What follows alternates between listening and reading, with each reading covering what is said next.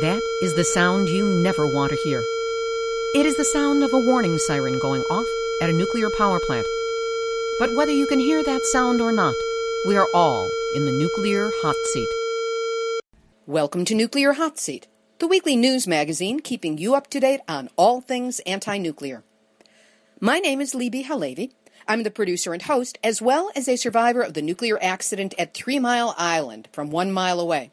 So I know what happens when the so called experts get it wrong. Tons of nuke news this week, including a stunning federal court decision in our favor regarding San Onofre. Friends of the Earth's nuclear campaigner Kendra Ulrich will explain the impact and implications shortly. And today's featured interview is with documentary filmmaker Rudolf Herzog, author of the new book, A Short History of Nuclear Folly Mad Scientists, Dithering Nazis, Lost Nukes, and Catastrophic Cover Ups. Sounds like the NRC Duck Report. That interview will be coming up midway through the program. Today is Tuesday, May 14, 2013, and here is the week's anti nuclear news. In a story that we have been covering, three activists, including an 83 year old nun who broke into a U.S. nuclear weapons facility in Tennessee, were convicted on Wednesday, May 8th, of interfering with national security. In what the New York Times labeled the biggest security breach in the history of the atomic complex, the trio broke into the Y 12 nuclear security complex on July 28, 2012, and defaced a uranium processing plant. The three activists are Sister Megan Rice, 57 year old Greg Boertje-Obed, and Michael Walli, 64. Once these three refused to plead guilty to trespassing, which carries a maximum sentence of 10 years imprisonment, the prosecution introduced the charge of sabotage, which carries a maximum prison term of 20 years. According to the Associated Press, the three activists have no remorse for their actions and were pleased to have reached one of the most secure areas of the facility. They spent two hours inside Y 12, during which time, and this is how they defaced this top security facility, during the time they spent inside Y 12, they hung banners, cut through security fences, strung crime scene tape, and sprayed baby bottles full of human blood on the exterior portion of the facility. That blood having been donated to them in his will by a member of their organization who died and wanted his blood to stand for something. Boertje-Obed said the baby bottles represent the blood of children spilled by these weapons. During cross examination, Sister Rice stated that she wished she had not waited so long to stage a protest within the plant. She said, My regret was I waited 70 years. It is manufacturing which can only cause death. Prosecutors argued that the breach of security was serious. Meanwhile, federal officials maintained that there was never any danger of the three activists reaching materials that could be detonated or used to construct an improvised bomb. So, which was it, guys? Was it serious, or was there never any danger? Or is the real danger just that you got embarrassed at your lack of security? You should actually be paying these people for having pointed out your security lapses in such a benign way. And if you don't like it, well, as the saying goes, just pull up your big boy panties and suck it up. We will keep you informed of future developments for these three brave activists big news that yesterday, May 13, an independent nuclear regulatory panel called for a full public hearing on the proposed restart of one of the two damaged San Onofre nuclear reactors, a move that could delay Southern California Edison's effort to operate the plant this summer. To get the details from the source, Nuclear Hot Seat talked to Friends of the Earth's nuclear campaigner Kendra Ulrich, who was last week's interview, for a readout of just what this news means. The Atomic Safety and Licensing Board, that's an administrative uh, judicial panel within the NRC, uh, was asked by the NRC commissioners to evaluate whether or not the CAL process, the confirmatory action letter that the NRC uh, issued last March, that Edison has to fulfill prior to restarting either reactor, and Edison's response to that does, in fact, constitute what's called a de facto license amendment, meaning granting restart would allow them to operate outside of the scope of the license.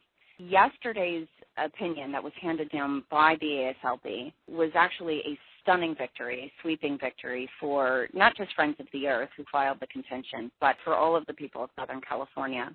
What the ASLB essentially said was that every contention that Friends of the Earth brought to them was upheld, meaning that the restart plan would in fact be outside of the scope of the license, that Edison needed to amend the license to address numerous areas, not just this footnote license amendment that they've proposed already, but numerous areas where they don't comply with the terms of their license.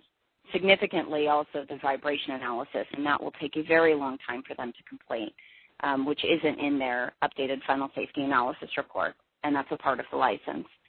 They also said very, very clearly that the replacement steam generators were not like for like, that these were different from the original steam generators, and that the replacement steam generator project should have gone through the license amendment previously. That they did not get, that they made significant design changes that they did not get a license amendment for. So this is really a, a vindication of everything that the public has been saying, that Friends of the Earth has been saying. But more than that, it requires that they go through this thorough vetting before they are allowed to restart this incredibly damaged reactor you know, it's very, very important that the people of Southern California understand that, you know, Edison's proposal for restarting these reactors, either one of them, but, you know, specifically Unit 2 right now, is based directly upon experimental research data. And there's no basis data, in reality for this. Right, exactly. There's no empirical data. There's no basis for them to be able to point to and say, this is why our theory is correct, because it's all experimental. And so what the, the judges said was that this is an experiment, that these are not like for like, and that Edison must update their license and go through that thorough vetting before either reactor is allowed to restart. Now, I understand that even though we got this ruling yesterday from the ASLB, the need for SCE to go through this process is not guaranteed because there's still some slip ups that could happen procedurally or politically that would take this step off the table. Can you go into that a little bit? A couple different things. The the commissioners could come back and overturn the ruling of the ASLB. In other words, just by fiat, they could say, "No, we don't want to do it. Sorry, no." Exactly. That would be shocking and absolutely outrageous because the commissioners themselves voted unanimously to have the ASLB evaluate this question. So back in November, when they were considering the petition that we filed last June, the commissioners made a unanimous vote to defer this question to the Atomic Safety and Licensing Board to have judges evaluate the evidence and determine whether or not the CAL process, not just the four corners of the letter they were issued, but the entire process, the response, was in fact a de facto license amendment process. And the ASLB came back and agreed with our contentions that yes, granting restart under these conditions with these incredibly damaged steam generators that are experiencing a globally unique problem would be outside of the scope of the current operating license, and Edison needs to address that. So, you know, for the commission to actually overturn it, they would have to go back on what they said previously, which is that, you know, this needs to be considered by judges who have evaluated all of the relevant evidence.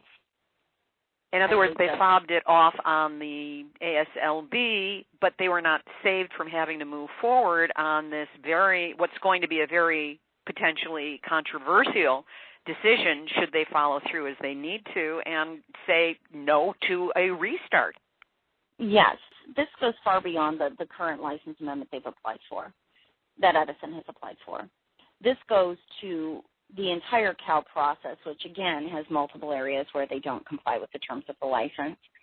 One of the things that was really shocking to me yesterday was, you know, Edison's PR person, this Scott Burnell, said that you know they could apply a no significant hazard determination to the restart plan. They are so convoluted in their thinking. Well, to me, it, it speaks to them reacting to the fact because you know the ASLB didn't just rule against Edison. The ASLB ruled against the NRC staff and their Office of the General Counsel, who were on side with Edison. So the ASLB rejected the NRC staff's position and Edison's position and upheld the contentions of Friends of the Earth. To me, Scott's response to this was just very reactionary, but very much trying to figure out a way where they can move forward because they have been very much indicating that they are trying to meet Edison, you know, time frame for restart, which is restart this summer. And this ruling by the ASLB now, even if the commission considers this, will take months. So the likelihood of them being able to get restart this summer is almost completely off the table. Such good news for our side. So, Kendra, first of all, thank you so much to you and Friends of the Earth and Damon Moglen, everyone who has worked on this because you've been doing yeoman's duty and obviously we just saw the results of it, or at least one piece of the result. Where do we go from here and how can the listeners of Nuclear Hot Seat support you? Well, right now, again, same as where we were at before, because this is going to be a long process where we're going to be, you know, having legal filings and replies. I mean, I, I fully expect that the NRC staff and Edison will appeal this decision to the commission. But, you know, that process is going to take months again. So, you know, they're not going to be able to rubber stamp a restart unless they decide that they can have a very perfunctory license amendment and a no significant hazard consideration again, which would be absolutely absurd considering all of the issues that the judges determined where they're out of compliance with the terms of their license. But right now, the most critical thing that we need folks to do is still get comments in on the current license amendment that they're going through. That the 70% power operation, that's still a very relevant issue and the legal filings on this will be long and protracted. But what we need is public comment expressing outrage about this footnote, trying to uh, sideline all of these critical safety concerns. Thursday is the day that the public comment period closes. That's May 16th. That's right. May 16th, public comment closes. We need as many people as possible getting public comments into the NRC filing their comments on that Federal Register notice as soon as possible. So if you go to the Federal Register website, you look up San Onofre, it's now the second thing that comes up when you search for San Onofre on the Federal Register website. You click on that, you can submit your public comment right there. Alternatively, you can also go to our website, which is nukefree.foe.org, and there is an action alert there as well where you can submit your public comments to the Friends of the Earth website. And I will also provide a link on nuclearhotseat.com forward slash blog. Kendra, I know you're very busy today in the wake of this wonderful response that we have gotten, and I will let you go for now. But again, thank you so much for all that you do, all you continue to do, and let's take those suckers down. Absolutely. Well, thank you, Libbe. It's always a pleasure to speak to you, and we are absolutely delighted. This is a, a, real victory for the people of Southern California. Yeah, it's great to win one for a change. absolutely. Absolutely. Kendra Ulrich of Friends of the Earth. More news from Southern California regarding San Onofre. The California Public Utilities Commission is conducting formal evidentiary hearings this week, May 13 through 17, in a public meeting that they are holding as privately as they possibly can. A number of activist groups from San Diego and Orange counties joined forces as the Coalition to Decommission San Onofre. According to Ray Lutz, an engineer and member of the coalition, we must continue to apply pressure so that the CPUC will see the insanity of trying to restart these troubled reactors. The Coalition to Decommission San Onofre, CDSO, submitted extensive rebuttal testimony with significant issues that would corner the utility into having to admit that the plant is a financial loser. But that testimony was stricken by the administrative law judge Melanie Darling as being untimely. I wonder what the right time might be for that. The group will still be on hand to cross examine witnesses from Southern California Edison, San Diego Gas and Electric, experts, and other witnesses. Now, normally, since such meetings are open to the public, anyone can video record and view the hearings on the internet. Many meetings are webcast, so anyone with a computer can participate no matter how far away they are. However, instead of providing real time webcast to demonstrate that the hearings are open and transparent, the judges have declined to provide a webcast or videotape the meeting and may even kick out anyone who threatens to use a recorder in the room. This includes videographers from Women's Energy Matters and the Ecological Options Network, who both issued a courtesy notice to the CPUC regarding their intention to videotape. Hey guys, if you've got nothing to hide, what are you hiding? More on Palisades nuclear power plant on Lake Michigan, in Michigan, which you should pardon the expression is really heating up. Authorities say they found the crack that led to, listen to the language, slightly, that's their word, not mine, slightly radioactive water spilling from the Palisades nuclear power plant into Lake Michigan. Slightly radioactive. Is that like a little bit pregnant? The problem was a half inch crack in the welding around one of nine nozzles in the tank, authorities said on Monday. Three of those have been replaced, and every weld and every nozzle is now being checked. About time, guys. The entire bottom of the tank is also being checked. That leaky tank sits right above the plant's main control room, where drips into the control room were controlled by a bucket. Palisade says they may look at replacing the tank that is cracked. As opposed to what, guys? Super glue and spackle? Kevin Kamps, the radioactive waste specialist with Beyond Nuclear, said there was a hot particle detected that had a pretty high radiation dose rate that was found in the tank. So there's significant radioactive contamination in the tank. Congressman Fred Upton of Michigan is demanding accountability and a permanent fix to the leaking tank at the Palisades plant. He says he is outraged by the announced leak that escaped into the Great Lakes over the weekend. Quote, this situation is not acceptable and demands full accountability. End quote. It's worth noting that Congressman Upton is also chair of the House Committee on Energy and Commerce meaning he does have some serious clout. We'll keep you posted. More news out of Hanford in southeastern Washington, and it's that the Hanford nuclear cleanup may be too dangerous. That's what they're saying, according to Scientific American. The question being, too dangerous for what? To clean it up? Here's the deal the waste treatment and immobilization plant in Hanford has hit a major snag in the form of potential chain reactions, hydrogen explosions, and leaks from metal corrosion. Mm-mm-mm. The waste feed through the system will be in a mixture of fluids and solids of many different shapes, sizes, and densities. If the solids stop moving, there's a chance that enough plutonium could congregate to trigger a nuclear chain reaction or criticality meaning a self sustaining cascade of atomic fission that releases massive amounts of energy. Whee! The Defense Nuclear Safety Board, which advises the White House, has called these problems, quote unquote, a showstopper. No, guys. A showstopper is a moment in a Broadway show where a kick ass performer goes down in one to belt out a song that stops the show cold with applause. It has nothing to do with a leaking nuclear storage facility. That is Armageddon. And you happen to be on the wrong side. In St. Louis, an underground landfill fire near 8,700 tons of buried nuclear waste raises serious health and safety concerns. At a March 15 press conference, Peter Anderson, an economist who has studied landfills for over 20 years, raised the worst case scenario of a dirty bomb, meaning a non detonated mass release of floating radioactive particles in Metro St. Louis. He said, Now, to be clear, a dirty bomb is not nuclear fission. It's not an atomic bomb. It's not a weapon of mass destruction. But the dispersal of that radioactive material in air that could reach, depending on weather conditions, as far as 10 miles from the site, side note, could be a lot farther than that.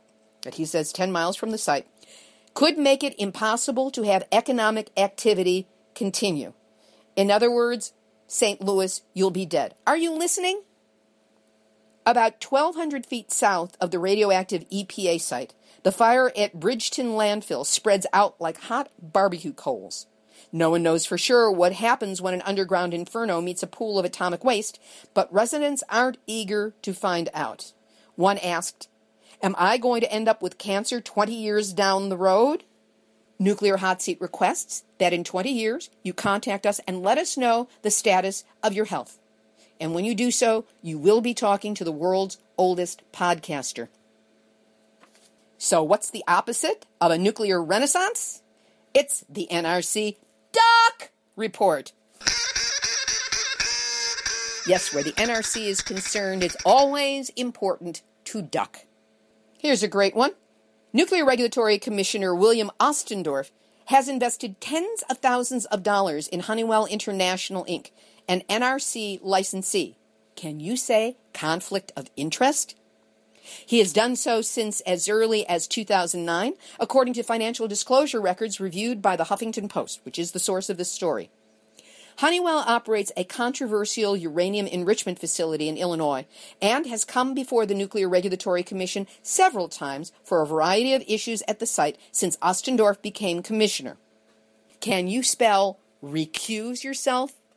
When notified of Ostendorff's investment, Stephen Lech, president of United Steelworkers Local 7669, which represents workers at Honeywell's plant in Illinois, responded, I'm speechless. He then went on to say, even if he did sell his stock before the decision to approve the current seismic work, his investment in the company prior to that is inappropriate. He was on the commission prior to and during our lockout in 2010 and 2011 when we were pleading with the agency to prevent the company from operating our facility with unsafe and untrained scab labor. During that same period, the scabs in the plant had a release of deadly hydrofluoric acid, and the NRC took no enforcement action, instead, referring the incident to OSHA. We will have a link to that story because it's much more elaborate and much more upsetting than we have time for today. More in the NRC Duck Report. Grand Gulf Nuclear Power Plant in Mississippi had a transformer on fire for more than 90 minutes this week. There were scrams, meaning emergency shutdowns. I guess it's short for scramble, although it might be for scram, get out of here. But there were scrams at Turkey Point in Florida, North Anna in Virginia, and Calvert Cliffs in Maryland. And a supervisor was drunk on duty at Limerick Nuclear Power Plant. Mm-mm-mm. The NRC is going to allow Indian Point to operate without a license. Can't you even give it a ticket? Apparently not. According to CBS New York and AP, Indian Point 2's 40 year license expires on September 28. NRC Regional Administrator Bill Dean said that's at least a year before any decision will be made on whether to extend it for another 20 years. The reactor can keep operating because Entergy Nuclear, its owner, filed for renewal more than five years before the expiration date. NRC, couldn't you see this one coming? They filed more than five years ahead of time. This has been in the queue. It's been happening, but you're not going to get around to it until a year after the license expires? You're flirting with numbnuts here. You really are. According to the NRC, Indian Point will have the only nuclear reactor in the country operating without a license. Doesn't that just make you feel all warm and gushy inside? It's also a lousy precedent. And this story of citizens standing up to the NRC and saying, Guys, do your job. On May 6th, the Blue Ridge Environmental Defense League, or BREDL, along with local activists and citizen groups, filed a legal petition against the Sequoyah nuclear power plant in Tennessee with the U.S. Nuclear Regulatory Commission. BREDL and the others called upon the agency to deny a license extension for the aging nuclear plant, listing eight specific safety and environmental reasons for denial. A major finding shows that during the last 14 years, incident reports average 7.14 problems per year. That's more than one every two months. But for the last six years, the trend indicates increasing numbers of safety related incidents, both in frequency and severity. According to Lou Zeller, who's executive director of BREDL, as age problems mount and we apply lessons learned from Fukushima, it's prudent to decommission Sequoyah as soon as possible rather than allowing a license extension or going from the precedent about to be set at Indian Point, operating without a license. BREDL research shows that citizens in four counties within 50 miles of Sequoyah have higher cancer death rates than Tennessee state averages in most years. A hearing on the intervention could be ordered by the Atomic Safety and Licensing Board, which just did the right thing for San Onofre. So you may have a shot there, guys. Finally, this reminder that the NRC gets 90% of its funding from the nuclear industry. And that's our NRC duck report for the week. You see why ducking is a good idea? Over to Japan, where TEPCO plans to temporarily take off a cover placed around the damaged number one reactor building to prepare for the removal of fuel in the spent fuel pool. TEPCO installed the cover in October of 2011 to prevent the further release of radioactive substances into the air, they said. But according to tweets by Fukushima worker Happy11311, as summarized by EX-SKF, the fabric cover over the reactor 1 building is only cosmetic and nothing to do with preventing the radioactive materials from escaping. There was talk, presumably from the contractors, to build a more permanent structure more like the one they are building for Reactor 4, but that was shot down by TEPCO over the cost concerns. They wanted the badly damaged Reactor 1 building out of sight of the live camera. Now that sounds like the TEPCO we have come to know and despise. A TEPCO official said that dismantling the cover, work which will start in the fall, is expected to lead to a, quote, slight rise, end quote, in the radiation level, but the impact will be, quote, little, of course, don't you just love their languaging?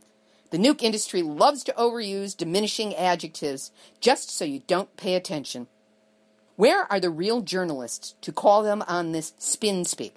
Because real journalists write in nouns and verbs, not adjectives. Ignore the adjectives. According to a hospital official in Fukushima, the stroke rate is spiking in people ages 35 to 64 and are currently 3.4 times higher than ever before. The statement came from the vice president of the Minamisoma City General Hospital, a neurologist, on May 8, 2013. This comes to us courtesy Iori Mochizuki and Fukushima Diary.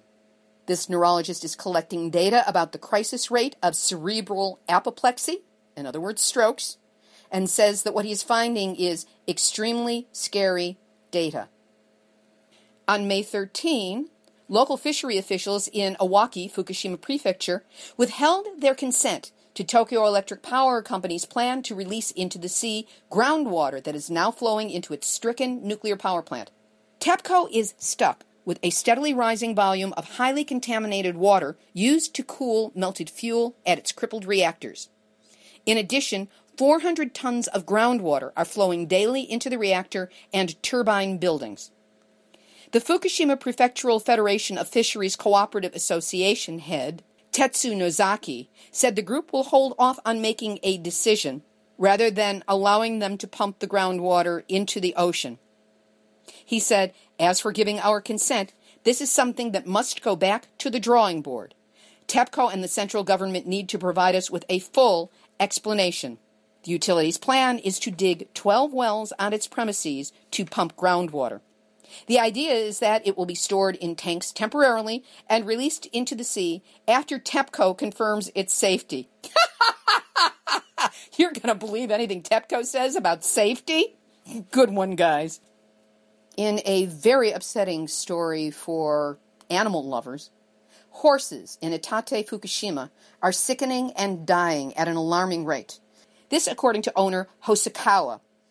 Out of 34 horses, four of them at the time of this story were unable to stand.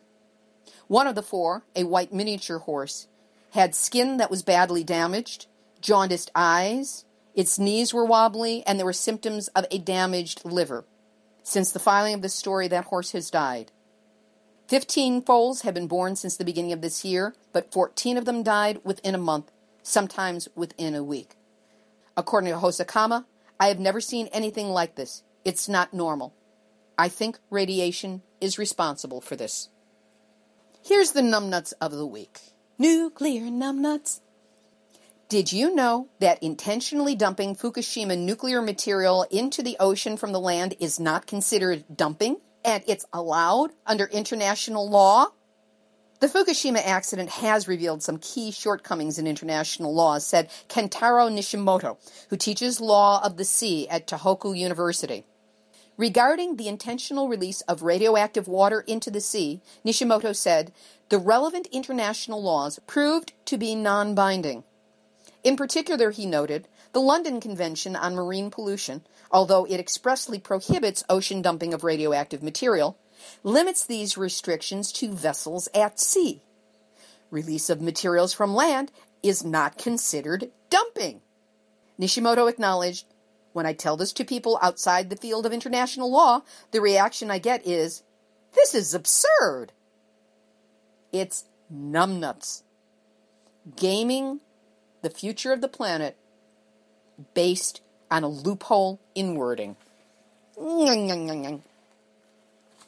There is a video that we're going to link to on the site that deserves your attention. It has three girls from Soma High School in Fukushima presenting a short three act play that they wrote and performed regarding the suffering caused by the Tohoku earthquake, tsunami, and subsequent nuclear disaster at Fukushima Daiichi. It is in Japanese, and there are subtitles. It was particularly moving when the girls got to their rage and their despair with lines like, Even if I shout like this, my voice will never reach anyone. We're the ones who have to live here now. You never pay any attention to what the children have to say. This is reality. Somebody, please, help us. That will be linked at nuclearhotseat.com forward slash blog under Nuclear Hot Seat number 100. In Canada, in New Brunswick, the president of NB Power says that all 780 fuel caps at the Point Lepreau nuclear reactor will have to be replaced at the expense of Atomic Energy of Canada Limited. That's because they're under warranty, so the cost won't be borne by the utility or its customers in New Brunswick. Gaetan Thomas, who is the president of the company, says the caps are too tight as a result of adjustments made during a major refurbishing of the reactor that was completed last November. Sounds like San Onofre in the north. The original $1.4 billion project to refit the plant cost an extra $1 billion and took three years longer than expected. For nuclear, that's ahead of schedule and under budget. The Ontario government is thinking about delaying construction of new nuclear units, says Energy Minister Bob Chiarelli. No official cost estimate has been made for the new nuclear units, but some outsiders say it could be as much as $10 billion. The province is weighing the expensive project of refurbishing the four existing units at Darlington starting in 2016. Close to $1 billion has already been committed, but a final decision on whether to proceed won't be made until 2015. The perfect comment on this comes from the movie Time Bandits. It's evil! Don't touch it!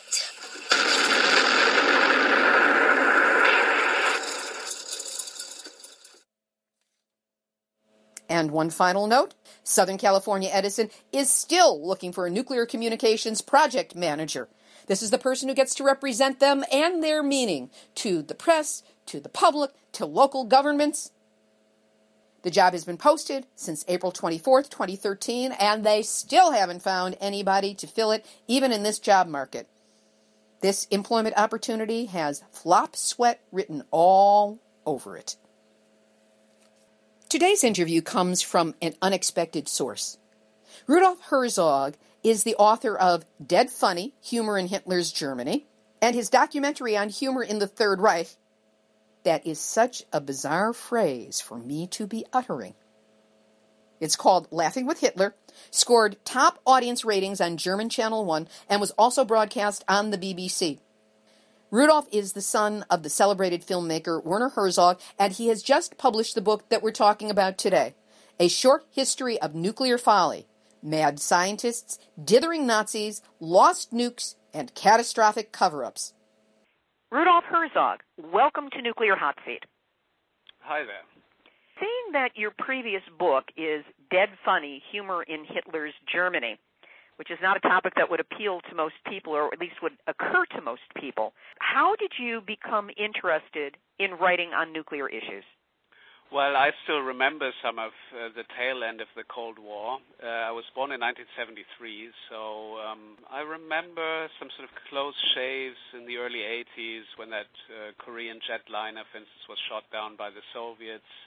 Um, it really looked like the Big Bang was coming and uh, that Germany would be the battleground of that nuclear war. Why was um, Germany presumed to be the battlefield for the nuclear war? Well, because uh, many people thought that the uh, at some point the Red Army could try to invade Western Europe, and that would be the beginning of uh, a possible war. And if that had happened, um, it would have been very difficult for uh, ground troops, NATO troops, to stem that tide. So nuclear, a nuclear kind of uh, hit at the Soviet Union would have been the sort of obvious way to plug that, and that would have led to disaster. And um, I, you know, as a kid, I remember someone in school had a rich dad, and they they were building a nuclear shelter in their garden, and so it, was very depressive. And and I also remember Chernobyl because some of that fallout uh, rained down in Bavaria, and I grew up in Bavaria, and in school they came around with a Geiger counter and, and such things. So it's a bit informed by these kind of childhood memories, which seem far away now, but they were very, very real then. What gave you the idea for the book and coming at it at this particular angle? Uh, when I started researching, uh, which was a while ago, I just saw that there was no limit to insanity and irresponsibility. And the more I looked, the, the more weird examples I found. I mean, from you know, people shooting up satellites with reactors on board and they come plummeting down again, to uh, children being, uh, a child being injected with plutonium to see what would happen, to uh, 40 uh, nuclear bombs just being lost during the Cold War. I mean, some of them, you know, went down with subs, other went down with planes, or fell into a swamp and they dug for it and they couldn't find it. So there was sort of no end to it. And these stories are not all that well known and I started collecting, and and this it, it just became stranger and stranger. Did you start out with the idea for the book, or you were collecting the stories, and then the book suggested itself to you? Yes, I started collecting the stories. I mean, a part of the, I'm, I'm a documentary filmmaker mainly, and um, some of the chapters actually came out of film ideas. So I, I collected quite a few things, and then all of a sudden I, I looked at it and said, "Wow! I mean, actually, this is a book." So that's how it really happened. You state in the preface that your sources include recently released secret documents from the Cold War, as well as personal reminiscences, official evaluations, and press reports from the period. In terms of the secret documents from the Cold War, how did you access them? I'm particularly interested in the extensive information you have that I have not encountered before about what was happening in the nuclear world from the Russian perspective. Some of that one can actually access through Russian sources.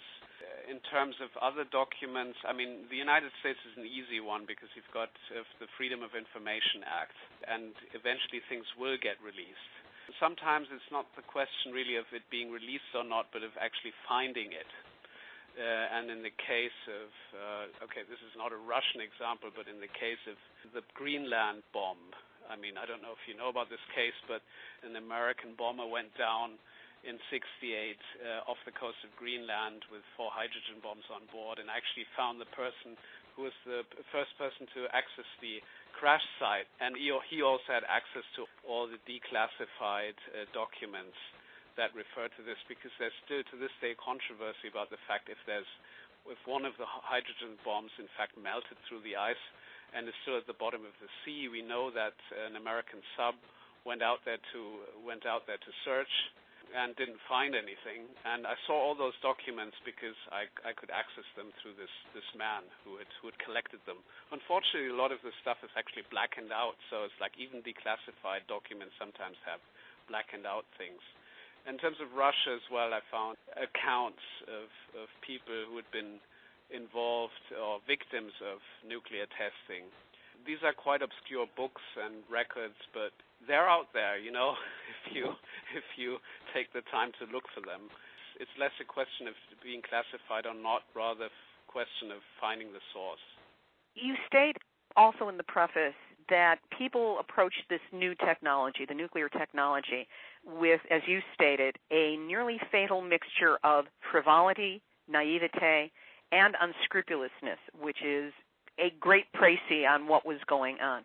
In terms of frivolity or just stupidity, what is the most ridiculous story that you uncovered? I would say it's the it's uh, Teller's idea. Teller was the father of the H bomb to use nuclear bombs for peaceful purposes. So he his big idea was to blast the second Panama Canal with uh, 300 H bombs. So that was one idea. But he also that obviously never happened. But they actually did do a couple of explosions. Like for instance, they did some testing, I think, in Dakota, to see if it's like fracking uh, to release shale gas and they did that, and the gas that came out was so radioactive they couldn't use it. But they also uh, wanted to blast a huge harbor in, in Alaska using 4H bombs, and uh, this came close to realization in the early 60s.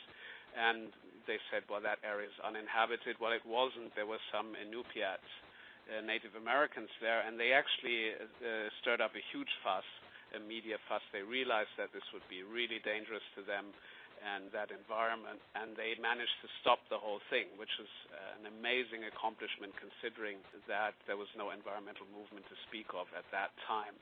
So I think that would be that would be a, a, a, a pretty bad one. And there there are similar projects in Soviet Russia where they where they blasted lakes, for instance, using using H bombs, and then there's footage. You know, you can even find that online of, of you know, someone swimming in it and so on. I mean, all these things aren't really recommendable. And um, well, that for me is the height of madness because people knew about the hazards of radiation, and but they nevertheless thought that it could be used for peaceful purposes. What did you find most horrifying or infuriating about the information that you were uncovering? I would say then uh, the extent of negligence sometimes connected to this material. Um, the for instance, did, did I think almost 500, a bit south of 500 nuclear tests in Kazakhstan, again sort of declaring that area as uninhabited. While it wasn't, and the people kind of suffer the consequences to this day, the people who live there. And similarly, in you know, I'm, now picking on uh, Soviet Russia, but a lot of nations did that. Uh, the, Brits tested in Australia, and uh, there were Aboriginals there um, who were nomadic tribes in that area and they only had a single person to basically clear the area before the tests. But we're talking of a massive area. I don't know, maybe the size of the state of New Jersey, and a single man was dispatched to kind of look if there was anyone migrating through that area. Some people got caught in these radioactive clouds and died of, of that radioactivity. So these these things did happen, and, and of course, the sort of negligence uh, that really is infuriating we get angered on a regular basis here um, over the top because there are so many things with the NRC and the like. But this may seem like it's a little side issue, but I know it will be of interest to the listeners. Since Fukushima, Germany has pulled away from nuclear and is on track to be nuclear free by approximately 2020. What's your take on how that shift is being perceived by the people? In Germany, uh, well, there's a big consensus that this is a good thing. And you see this is also counterbalanced by um, uh, by great expansion of renewables. So we currently uh, have uh, 23 of our energy production is through renewables at this point in Germany, which is a highly industrialized nation, and um, it's risen sharply, and that figure is expected to double in the next 10 years. So this is this is this is a is a great development in my opinion. Also importing less oil year by year. So uh, it's a costly investment. It involves putting up smart grids, uh, offshore wind, uh, wind farms, and such things. But it's proving to be highly effective. So once we've got that off the ground, I'm just hoping that that will set an example for other nations, um, and that, that it is in fact possible to do such a thing, even if you if you're not down south where there's lots of sun and you know, so it does actually work it also helps that you have top down leadership on this, which unfortunately we haven't had here.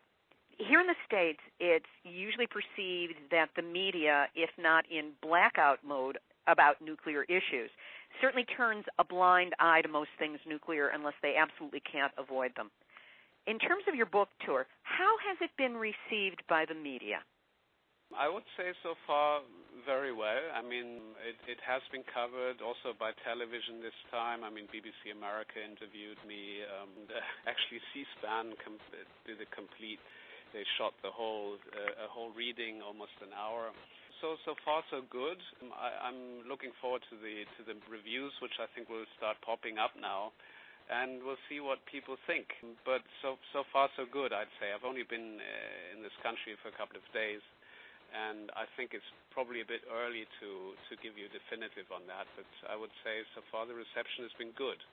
And what was the reception of the book when it was published originally in Germany? It was very good. It was reviewed extremely favorably.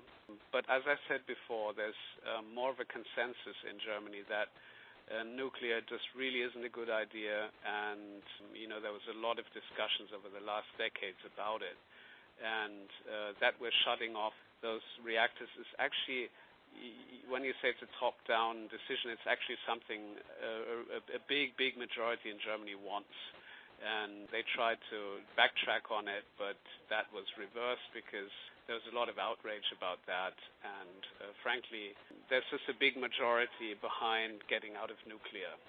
So, with you having a background as a documentary filmmaker, you've done all this research, you've written the book. What is the possibility that you will now take the research and turn it into a documentary film? that, that's pr- pr- probably pretty high, actually. I mean, uh, now that I've looked, uh, I've also found fantastic footage as I went through the archives, and a lot of that stuff is now declassified. So it will make a great film, and frankly, I'm sort of more or less out there pitching it. I mean, it had there's sort of strange vignettes. I, I don't know if you know about this, but there's this. Uh, big, big sort of epic, uh, The Conqueror, which is uh, which is a film with John Wayne where he plays Genghis Khan. It's sort of on the list of the ten worst films ever made. I mean, with the Genghis Khan beard and so on. Why am I telling you this? Because they shot in Utah in a canyon where a year before the fallout of a gigantic nuclear test had just gone down, rained down, and they shot there for, for months with uh, Indian extras, Native American extras, and huge wind machines whirling up all the radioactive dust. And they took 60 tons of the radioactive sand to the uh, studio to then uh, do the close-ups. And that all that wasn't a good idea because in 1980 someone counted, and of 210 crew and cast, 91 had developed cancer and 43 had died of cancer, including John Wayne, Susan Hayward, the female lead, and Dick Powell was the director. So all of that is already, you know, uh, I believe quite filmic. And just just that alone would would you know would would be 10 minutes in a documentary and plus all the footage I found. So it really lends itself to that and I do hope that will be the next step we can hope that as well. One of the interviews coming up in the next few weeks is going to be with the founders of the Uranium Film Festival in Brazil. Are you aware of that film festival? Yes, I, I actually I saw the catalog quite recently because they brought some of those films to uh, to Berlin, and there were quite a few documentaries about the Goiânia disaster, which had to do with nuclear medicine and sort of um, negligence. This is a Brazilian case, and I cover that in the book, so I've, I found that quite resonant, and um, yes, so I know about it. They're actually going to be coming to the United States this fall and are working to make the festival itself more international in terms of its reach. So it would be great when you get this film together, you would be able to gear it towards that festival. Well, that would be fantastic, but it's early days. Uh, I'm talking to broadcasters now, and we'll see what happens, really, and if it resonates with them. Writing a book, of course, is just, uh, you know, me and a publisher. A film is a different ballgame to finance a film. I'll put it together. I'll do my best, and I've I've cheated the system many times as a filmmaker and managed to make all these films. So I think it'll be possible. We can only wish you the best with that. For a final thought, if this book that you have written could have the impact that you would want, what would that impact be? Well, people need to realize that the nuclear age isn't over. Just because the crosshairs of a, of a, of a big kind of uh, war between the t- two superpowers or then superpowers of the Cold War is no longer there, it doesn't mean it's gone. I mean, uh, it, it means that the crosshairs have just moved on to other places. When we hear the rhetoric coming out of North Korea, you know, I'm not worried about some sort of imminent nuclear war, but what I am worried about is a new age of proliferation that the neighboring countries of places like North Korea or Iran or other places uh, will want to hedge their bets and that they will also want nuclear weapons. And, you know, I kind of worry about many countries now, you know, maybe some more responsible ones, uh, but also some where I'm, worried about their stability uh, now also wanting nuclear weapons. I think looking at the cases I researched, as I said before, there's no limit to kind of responsibility uh, and, and, and even madness handling this technology. Um, I do hope that with future technologies we'll be wiser, and I'm uh, maybe a bit naive to think we can learn from history, but that's that's basically the reason why I kind of uh, Uh, looked at these things, and, and possibly when the next technology comes along, which may be promising, we'll act a little bit more responsibly instead of just trying everything that's that's technically possible. Well, from your mouth to somebody's ears. Rudolf Herzog is the author of A Short History of Nuclear Folly, Mad Scientists, Dithering Nazis, Lost Nukes, and Catastrophic Cover Ups. Rudolf, thank you so much for being part of Nuclear Hot Seat. Thanks for having me. That was Rudolf Herzog, author of A Short History of Nuclear Folly, Mad Scientists, Dithering Nazis, Lost Nukes, and Catastrophic Cover Ups. Here's today's final thought. As of this episode, Nuclear Hot Seat is 100 podcasts old. Who'd have thunk it? Not me when I got the impulse while on my annual unplugged retreat in the middle of nowhere to do my first podcast this Tuesday. Surely not me when I thought to myself, what are you doing? As I wanted to rip out my hair and hit my head against the wall because anything would hurt less than what it took to put together a nuclear program every week. And this was definitely not me, as I confronted the truth of what the nuclear world has done to this planet and life on it, and wanted to give up, not have to look the devil in the eye this closely every week. And yet here I am. And here we are, front row center to witness the downfall of nuclear, hopefully before it takes the world with it. Two years ago, none of us could have predicted where we are today. Not just the vague possibility, but the growing certainty that San Onofre can and will be shut down permanently. Members of Congress waking up at the nuclear dangers in their own backyards and lashing out at nuclear complacency. Activists taking action and making headlines around the globe. Our movement continues to grow from the grassroots up as social media links us with others working for alternative energy and against nukes, literally around the world. And how could I ever have envisioned the wonderful contact I've had with passionate activists in Japan, India, Australia, Germany, Sweden, Costa Rica, and don't get me started on Canada. I may have to apply for honorary citizenship based on the links I forged there. Thank you, Marius Paul and Zach Reuter and all the rest. I honor each and every one of you for your time, efforts, thought, action, strategies, humor, camaraderie, and support. Even if all you're doing now is listening to this podcast. When I've faltered, inevitably and serendipitously, I've received one of your encouraging, acknowledging email, a Facebook post, a program suggestion, or a donation. As I'm about to head off for this year's installment of my unplugged retreat, Know that I do not know what further impulses will whisper in the wind and find their way into my heart. Hopefully, the right final chapter for my nuclear memoir, Yes, I Glow in the Dark, will be one of them. But know that I take all of you with me. Try to keep the world from blowing itself up while I'm away, or leaking radioactive death into yet another spot of land or body of water. Just take care of things until I get back in time for next week's show. And yes, there will be a show next week.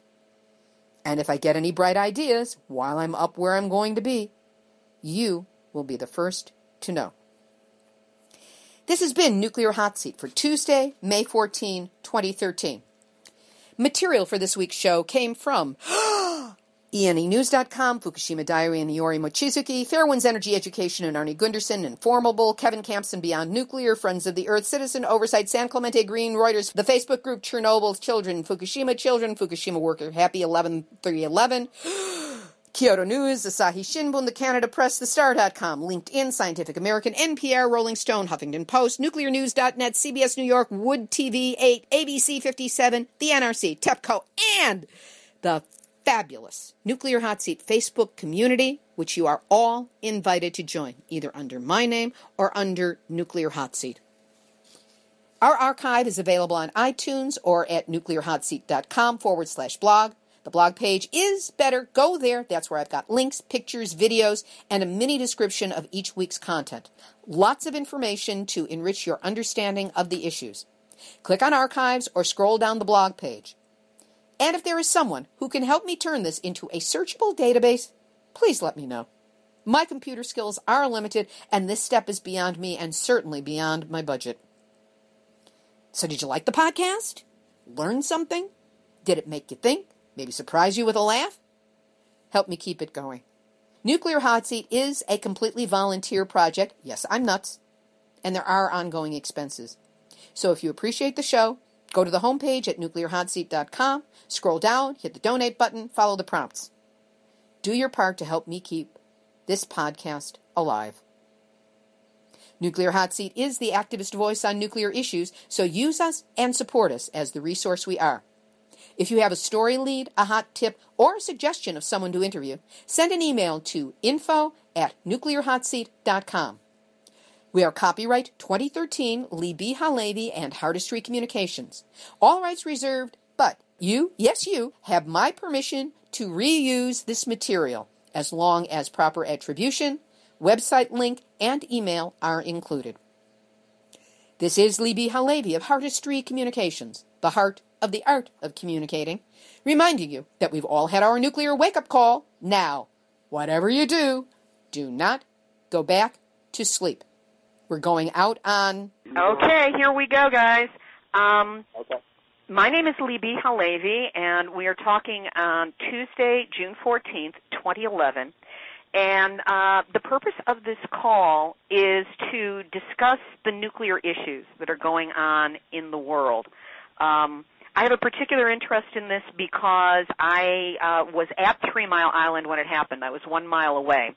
That was back in 1979, and ever since I have been acutely aware of what's going on with with the nuclear industry. Maybe not completely conversant. There are times I avoided the information completely, but certainly since Fukushima on March 11th of this year, uh, I have been absorbed in what's going on the information that's out there, the various ramifications it's having, the lack of information that is getting to most people, and what it is that we need to do in order to maintain our health, maintain our sanity, and do something to turn around the nuclear situation so that we're no longer being um, subjected to the dangers of having a dirty bomb in our backyard. Um, there are a lot of directions I could go with this, but I think where I would like to focus is to let you know that this is about sparking an activist response.